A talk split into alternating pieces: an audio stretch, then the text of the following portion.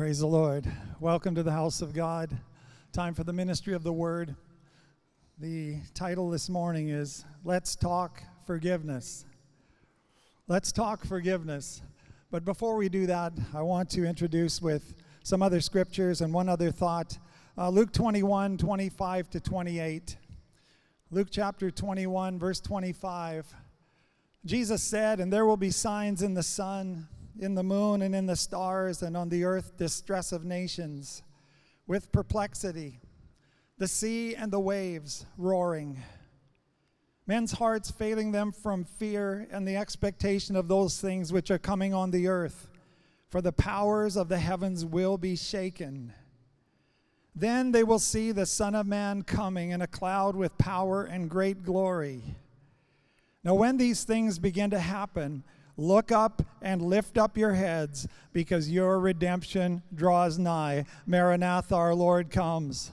These are the words of Jesus, speaking of the last of the last days, the end of the end times. Some people say today, in relation to the current world conditions, this is nothing new. We've seen this before. The world has endured situations like this plagues, unrest, civil disorder.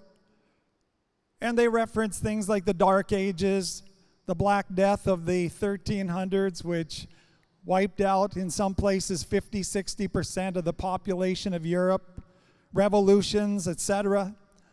But the truth is that we are seeing things today never seen before. The global scale of calamity, the social upheaval, the breakdown of marriage, the destruction of the nuclear family, the unprecedented immorality now accepted among the nations, the horrific rate of abortion, the sexual redefinition, abnormality, and disorder. These are things never seen till this generation. It reminds me of Revelation 12 12 the devil has great wrath because he knows his time is short. Jesus said, Men's hearts will fail them from fear and the expectation of those things which are coming on the earth, for the powers of the heavens will be shaken. Then they will see the Son of Man coming in a cloud with power and great glory. Now, when these things begin to happen, look up and lift up your heads because your redemption draws near. I have two admonitions this morning. Number one, don't get careless. Jesus continued in verse 36, Luke 21, but take heed to yourselves. Take heed to yourselves, lest your hearts be weighed down with carousing, drunkenness, and cares of this life, and that day, the coming of the Lord, come on you unexpectedly. For it will come as a snare on all those who dwell on the face of the whole earth that quickly, like a snare falls. Watch therefore and pray always. Watch therefore and pray always. Jesus said, I want you to increase your prayer life at the end of the age. Watch therefore and pray always that you may be counted worthy to escape all these things that will come to pass and to stand before the Son of Man. Take heed. One generation has to be final. Why not ours? As the will of God decides. There is nothing stopping the return of Christ at any moment. Can you imagine being alive at the second coming of the Lord? I've said to the Lord many times, I'd love to be alive at your second coming. The heavens open, the Son of Man claims the skies. Can you imagine being caught up to be with the Lord? Those that have gone before us, raised out of the graves, will meet them. Together we'll be caught up in the presence of the Lord. My, it would be something to be alive at the second coming of the Lord. There's nothing stopping it. But Jesus said, Don't get careless. In the time before I come, don't get careless. There is a temptation to get careless when restraints fall. Proverbs 29 18, New King James says, Where there is no revelation, that is the Word of God. This is the revelation. Where there is no revelation, where there is no Bible, where there is no Word of God, the people cast off restraint. That's the tragedy. That's the result. Where there is no word of God, the people cast off restraint, and our culture has forsaken the word of God. Our nation has forsaken the word of God and thus cast off restraint. Morally, spiritually, socially, and it's now reaping a terrible harvest of iniquity. But Proverbs 29 18 goes on to say, But happy is he who keeps the law where there is no word of God, the people cast off restraint, but happy are those who keep the law, who keep the law of the Lord, who keep the scriptures, who obey the commandments of the Lord. That's why we have the joy of the Lord. We're happy. We have the joy of the Lord because we keep the word of God. Don't get careless. Many times in the Old Testament, God's people became careless compromised and casual. In the days of the judges, in the days of the kings, one notable time in the days of Elijah, so compromised was Israel. Those who were called to be the people of God, so careless in their ways before the Lord that Elijah cried out and said, Lord, I alone am left. Said, The people have forsaken your covenant. They've broken down your altars. They've put the prophets to the sword. I alone am left. But God said, Elijah, I have reserved unto myself 7,000 that have not bowed the knee to Baal nor kissed his image. So, even at this present time, there is a remnant of faith, those who love and serve the Lord. Don't get careless. Don't get careless in your spirit, in marriage, in fatherhood and motherhood, in morals, in entertainments, in character. The Apostle Paul said in 1 Corinthians 11 2, Keep the ordinances as I delivered them to you. Keep the ordinances, keep the apostolic tradition as I delivered it unto you. Those requirements passed down. The ordinances are the spiritual duties, the spiritual requirements, the regulations for the people of God. Things like the reading of the word, a love for the house of God, tithes and offerings, praise and worship, corporate prayer, the public preaching and teaching ministry, the fellowship of the saints the table of the Lord. These are ordinances. These are apostolic tradition. These are the regulations and spiritual duties required of the saints. In these loose times, some are departing from the faith, and others are getting careless in the ordinances of the Lord. Number one today, don't get careless. Jesus said, Take heed, take heed to yourselves. Don't let your hearts get away. Don't let your lifestyle get away on you. Take heed and keep the ordinances of the Lord. Watch and pray always, that you may be counted worthy to escape all these things that will come to pass and to stand before the Son of Man. Admonition number two don't smite the servants. Don't get careless and don't smite the servants. Years ago, my mom told me something about my grandmother Amanda, who went to be with the Lord in 1993 at 96 years of age. In the years before that, she had been earnestly seeking the Lord because she wanted to be fully prepared as a bride for the bridegroom. She wanted to be fully prepared. She wanted to make sure that she was prepared for the coming of the Lord. And she earnestly went before the Lord and said, Lord, show me, tell me, how can I be prepared for your coming? And one day the Lord spoke to her. And he said, Don't smite the servants. I don't know if my grandmother found that or received that word from the Bible or directly from the, from the Lord, but it is in the Word. And I want us to look at Luke chapter 12 today, 35 to 40. Don't smite the servants. It says, Let your waist be girded and your lamps burning. The words of Jesus. He said, And you yourselves be like men who wait for their master when he will return from the wedding, that when he comes and knocks, they may open to him immediately. Blessed are those servants whom the master, when he comes, will find watching. Assuredly, I say to you that he will gird himself and have them sit down to eat, and will come and serve them. And if he should come in the second watch, between 10 and 2, 10 p.m. to 2 p.m., or the third watch, 2 p.m. to 6 a.m., and find them so, blessed are those servants. But know this that if the master of the house had known what hour the thief would come, he would have watched and not allowed his house to be broken into.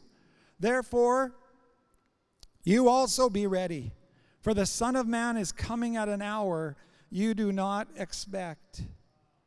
Verse 45 But if that servant says in his heart, if that Christian says in his heart, My master is delaying his coming, and begins to beat the male and female servants, and to eat and drink and be drunk.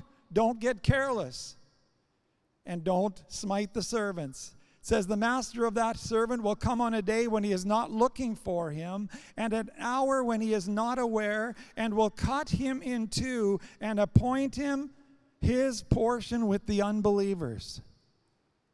My, that's sobering. If the servant says, My master is delaying his coming, and begins to beat, to strike, to smite the servants and to get careless, eating and drinking and being drunk.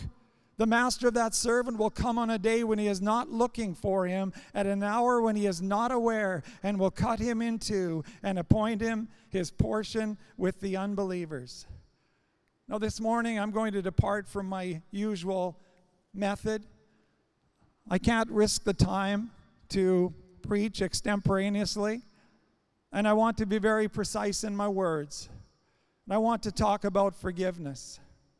Let's talk about forgiveness.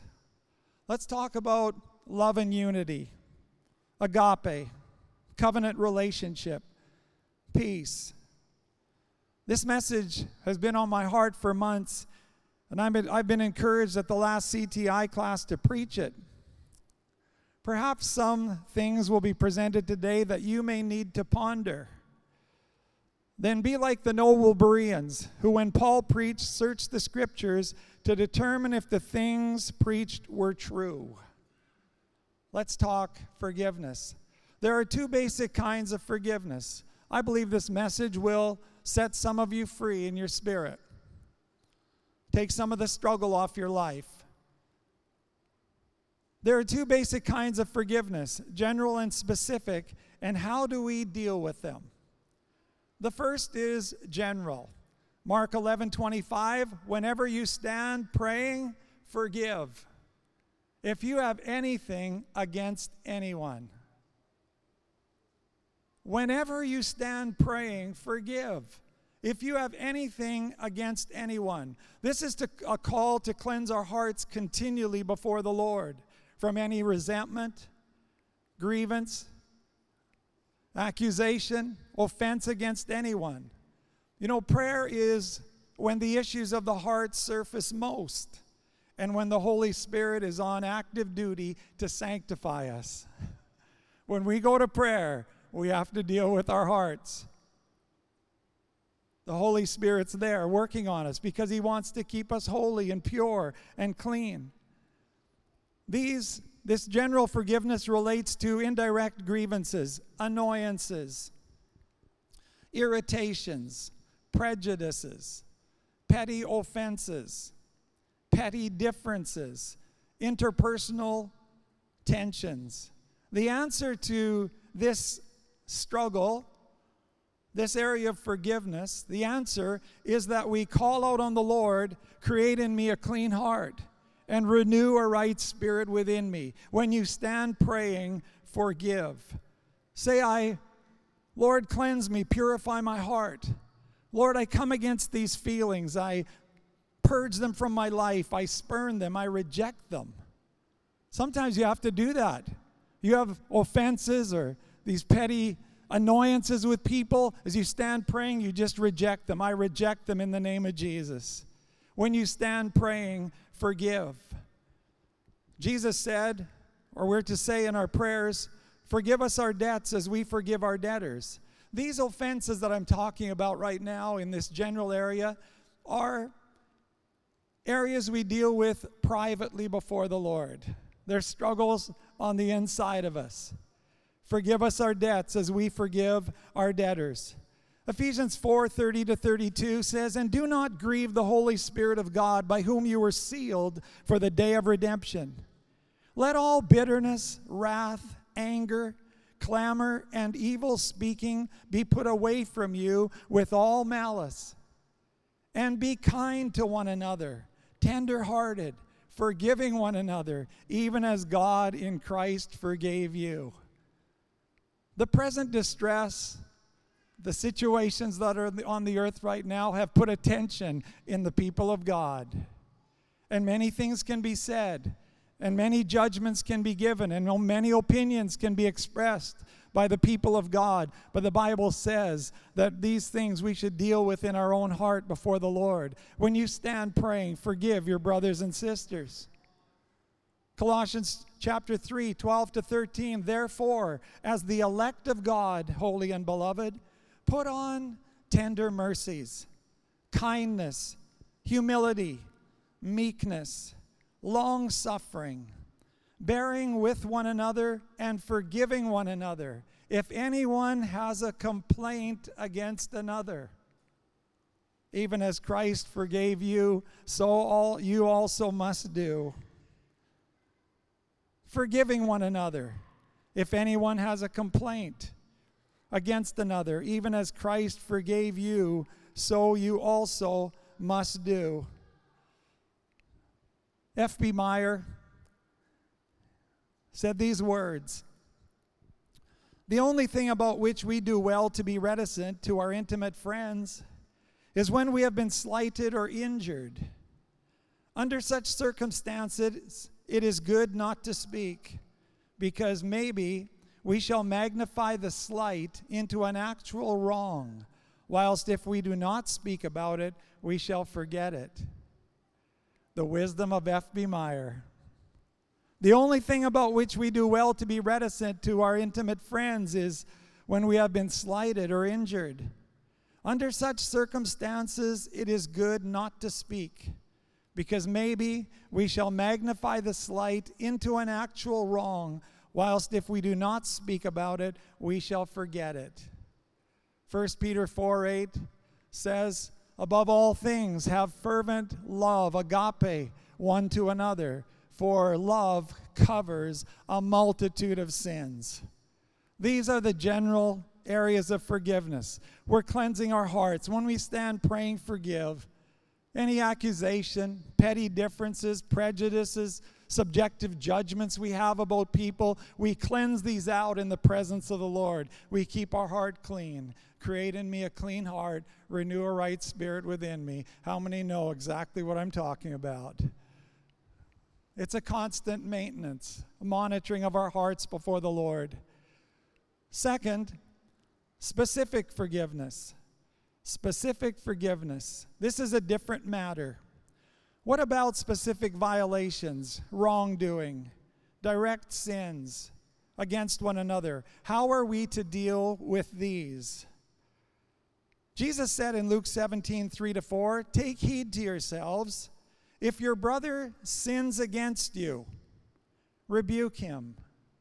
And if he repents, forgive him. If he sins against you, rebuke him. Say, Brother, you sinned against me. If he repents, forgive him. And if he sins against you seven times in a day, obviously it would be different offenses, or else he hadn't really repented. And if he sins against you seven times in a day, and seven times in a day returns to you saying, I repent, you shall forgive him. Those are the words of the Lord. If your brother sins against you, rebuke him. If he repents, forgive him. But what if he doesn't repent and make things right? It's obvious that forgiveness is then halted the process is stalled. Matthew 18, verses 15 to 17. These are the words of our Lord. Moreover, if your brother sins against you, go and tell him his fault between you and him alone. If he hears you, you've gained your brother. But if he will not hear, then take with you one or two more, that by the mouth of two or three witnesses every word may be established. And if he refuses to hear them, tell it to the church. Perhaps the church leadership or council at that point. But if he refuses even to hear the church, let him be to you like a heathen and a tax collector. These are quite the words. Matthew 18, 15 to 17, the three stage forgiveness process. So the person sinned against is seeking that things be made right. But if there is no repentance on the part of the wrongdoer, then the obligation of reconciliation ceases, and the one wronged need no longer concern himself with the offense or the offending brother. Let him be to you as a common man. The matter is closed and now in the hands of God, left to the administration and justice of God. And what about abuses and injustices from the past? From people who have brought hurt and pain into our lives, but there has been no remedy and no forgiveness sought? The answer is that we resign these situations to the Lord. We cast our burden on the Lord. Nonetheless, we are responsible to adopt a spirit of forgiveness. There can't be forgiveness in actuality because there's no repentance. Repentance and remission should be preached, the Bible says. So if there is no forgiveness, sought. We resign these situations to the Lord. We cast our burden on the Lord. But we are responsible to adopt a spirit of forgiveness. That is, trust that the offender will seek repentance and find mercy for their wrongdoing. For the truth is, we should always desire that people deal with their sin and come to repentance. We should always pray that those who have sinned against us find forgiveness before the Lord. Question Is it possible that some believers have been constrained into forgiving persons they are not responsible to forgive? Constrained to go down the corridor of their minds and so called forgive a wrongdoer, even if there has been no repentance and contrition? Some things are best left in the hands of God.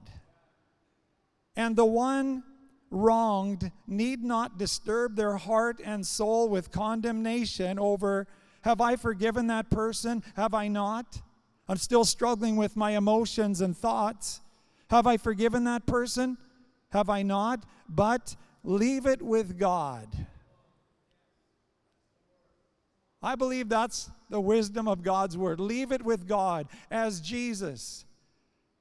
When they were crucifying him, he said, Father, forgive them, for they know not what they do. He cast that injustice, he cast that sin against him over on the Father. Jesus didn't look down from the cross and I say, I forgive you, I forgive you, I forgive all of you who are taking my life and destroying me. No, he said, This is a matter that's beyond my personal realm. Father, forgive them. He had a spirit of forgiveness that those men would find repentance and salvation in the days to come. As Stephen, as the men picked up stones to stone him. He said, Lord, lay not this sin to their charge. Lay not this sin to their charge. Or as Paul in 2 Timothy 4:16, as he went to trial in Rome, he said, At my first defense, no man stood with me, but all men forsook me. This great apostle, greatest apostle on the pages of the New Testament, the Apostle Paul, who'd given his life, risked his life, endured persecutions and heartache and struggle and trial to birth the churches, to bring people to Christ. And many had come to Christ in the nations. He said, When I went to trial before Nero, he said, No one would stand with me. They didn't want to be identified with me. He said, At my first defense, no man stood with me, but all men forsook me. I pray, God, that it may not be laid to their charge. I pray, God, it will not be laid to their charge. It is apparent that there are some sins and violations we are not compelled to forgive, but that these are best left to the administration and justice of God. It is ill advised to try and get people to forgive injustices they are not responsible to forgive. Not all issues are solved this side of eternity. Stephen did not forgive his murderers, saying, I forgive you, as they were stoning him. He was not responsible to. In fact, in Revelation 6, the souls of the martyrs, of whom Stephen was one, cry out for justice and the avenging of the blood of the saints shed on the earth. But it wasn't a personal vendetta. Their cry is for pure, holy justice of God to be administered in the realms and jurisdiction of this earth. Stephen, rather in a spirit of forgiveness, committed their injustice to God, trusting that they find forgiveness for their sin. Lord, lay not this sin to their charge. And one man at least, Saul of Tarsus, in a year's time found repentance and salvation in Christ. This is the spirit of forgiveness in cases where repentance and forgiveness are not sought. The spirit of forgiveness but we cast the situation over on the Lord. Now, where forgiveness is sought for a sin or offense, including restitution where applicable, the Bible enjoins that it must of necessity be granted. It is never right to withhold forgiveness should it be sought. It is never right to withhold forgiveness from somebody that's sinned against you should forgiveness be sought. Matthew 18. Then Peter came to him and said, Lord, how often shall my brother sin against me and I forgive him? Up to seven times? Now, Jesus had said in Luke 17, if your brother sins against you seven times and repents, forgive him. Peter said, Lord, how often shall my brother sin against me and I forgive him? Up to seven times? Jesus said, I do not say to you up to seven times, but to 70 times seven. The implication of Jesus' words is that we have been forgiven 70 times seven, the measure of our sin debt against God. And it would not be right for us to withhold seven times forgiveness, the measure of our sin debt against one another. God has forgiven us 70 times seven for all our sins. How could we not forgive our brothers and sisters who would have a seven times offense in the relationship? In the parable of the unforgiving servant of Matthew 18, 21 to 35, we have been forgiven 10,000 talents before God, an impossible sum. No one could ever pay their sin debt. How can we not forgive 100 denarii, a three month amount, to one another? If you want to be part of a church family, and in particular the ministry, you will certainly have sufficient opportunity to practice forgiveness. Maybe I should say, if you're a human being, if you're alive in this earth, you will have opportunity to practice forgiveness and the spirit of forgiveness. Forgiveness where it's directly asked for, but the spirit of forgiveness where it's not. I have had my experiences. A number of years ago, a young man in our ministry training broke rank and in a very disregarding and abrupt manner departed and sought ministry position on his own. Three or so years went by, and one evening I received a text. This young man, hesitant at first to identify himself, wondering if I could forgive him, deeply regretful for his decision and the consequences of it. I was with my family at the time. This situation was not something hidden, it had happened openly, so I was free to let my family know of this text. I was taken aback. How to respond? What should I say? I waited, and then my son, Mark, had a word of wisdom. I texted back, There is always forgiveness.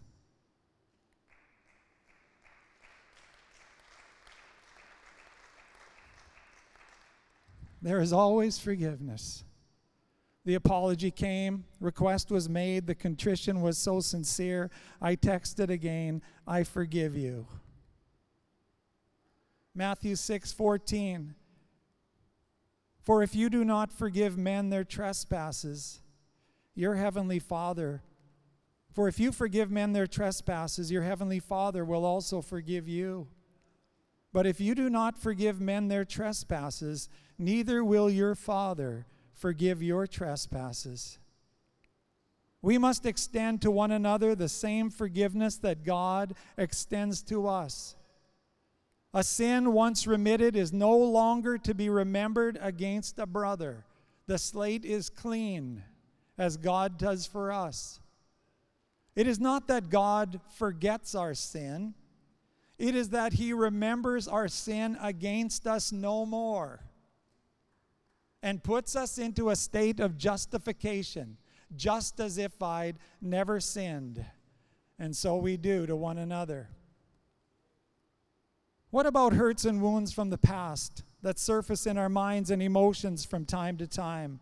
Abuses, misuses, injustices, betrayals, violence, abandonment, neglect how do we deal with these unresolved matters?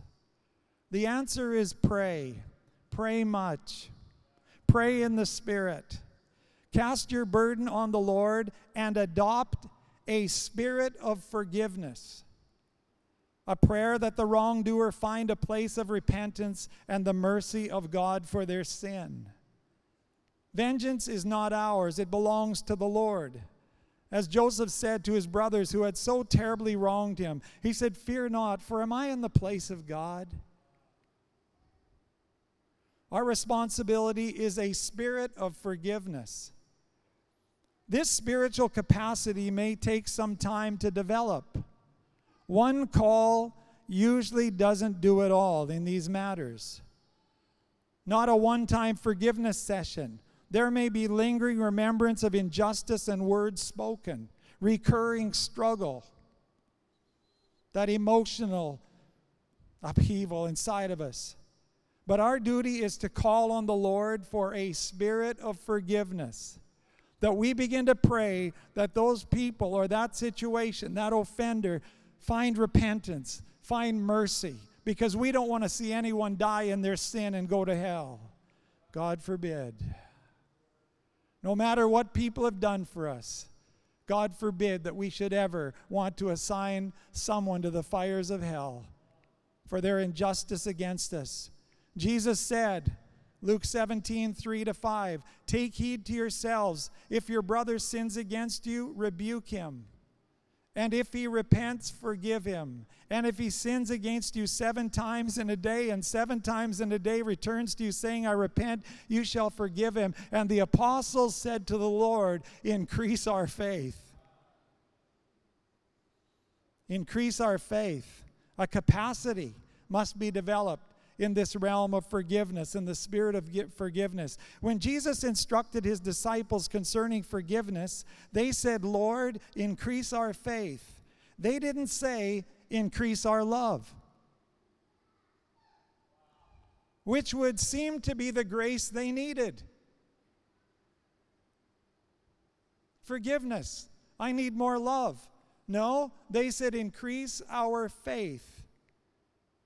The principle of spiritual life is this the more faith increases, the more our relationship with God increases, the more our relationship with the Word of God increases, the more the surrender of our heart increases, the greater will be our capacity to forgive. I've dealt with people who are, were struggling and with the area of forgiveness and couldn't forgive, couldn't even come to a spirit of forgiveness at that point. I don't force them. You have to forgive, the Bible says. I say, listen, you go and begin to call on the name of the Lord. You get into the Word. You begin to mature in your spiritual life. You let God heal the brokenness of your heart. You let God minister to your life and give you a new day. And you see what will happen to you. How all that turmoil, all that struggle and trial will come off your heart. And you'll be able to pray one day, Lord, lay not that sin to their charge. May they find mercy and forgiveness just like I did for my sins. William Gurnall, Puritan preacher, 1600s, commented on Luke 17. Increase our faith. Sure, he says, Surely it was not because love has its increase from faith. If they could get more faith in Christ, they might be sure they have more love to their brother also the more strongly they could believe on Christ for the pardon of their own sins, not seven, but 70 times seven in a day committed against God, then how easy it would be to forgive their brother seven times in a day. Lord, increase our faith. A decade ago, I experienced a most difficult trial, a grievous betrayal in the middle of this Christ City Building Program. For weeks and months on end, my soul was vexed, my mind troubled. I prayed much. I cast my burden on the Lord and called out for a pure heart. Almost a year went by, and one day, early spring 2011, when packing up my office in the previous church building, I threw scores of CDs and cassette tapes into a shopping bag messages I'd never listened to from years of conferences, seminars, and preachers. I took them home, and one day I had a whim. This was in early May, about six weeks before the dedication day of this facility. And it's a date I've written in the margin of my Bible. I said that day, whatever tape I pull out of that bag, I will listen to. With my eyes closed, I reached into the bag and pulled out a tape dating back some 20 years, a message by Dick Mills, a well known itinerant minister in America, a man renowned for a unique prophetic gift, giving people scripture verses precisely relating to their situation and spiritual need. This tape was from a Jack Hayford conference in the early 1990s. Mills started his ministry time with a brief message from the Word and then moved into prophetic ministry, quoting scriptures over people in attendance at the meeting. No names were given. But then all of a sudden he spoke a name Ron. Job 11 16. Because thou shalt forget thy misery and remember it as waters that pass away. I stopped. Did I, did I hear right? What did he say? My heart was already alight. I rewound, rewound the tape to hear the words, Ron, Job 11 16. For you shall forget your misery and remember it as waters that pass away. Was there a person in the crowd 20 years ago named Ron? Or did the Lord put my name in there that day?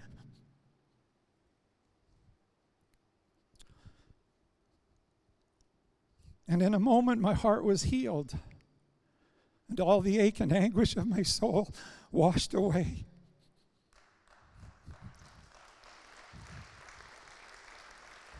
My eyes brimmed with tears, my spirit brightened. I had a word from God, and now nothing was impossible. The future was once again as bright as the promise of God.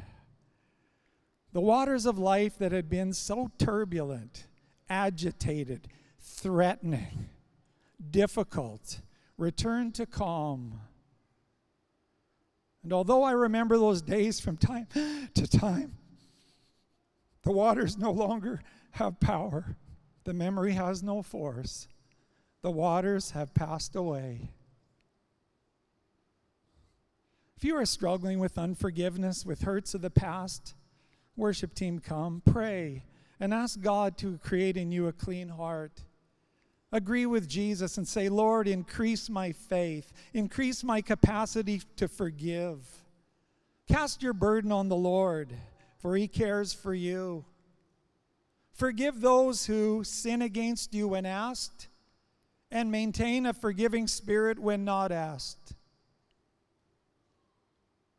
As for the things you are not responsible to forgive, don't let them trouble your spirit. Cast them on the Lord, and each time their memory rises, cast them on God again and again until they become as waters that pass away. Let God heal your heart and heal your life. Jesus is coming soon. Don't get careless and don't smite the servants. God bless you this morning. Let's stand in the presence of the Lord. The greatest forgiveness is the forgiveness of our dear Savior for our sins and our lives. If you're here this morning and you don't know Jesus as your Savior, perhaps in drive in, perhaps in this congregation, Call on the name of the Lord today. Ask God for the forgiveness of your sins. Surrender your life to the Lord and serve Him with all your heart. You'll live without regret. Jesus is coming soon. We must be ready. We must be prepared for His return. Let's worship the Lord this morning. Heal.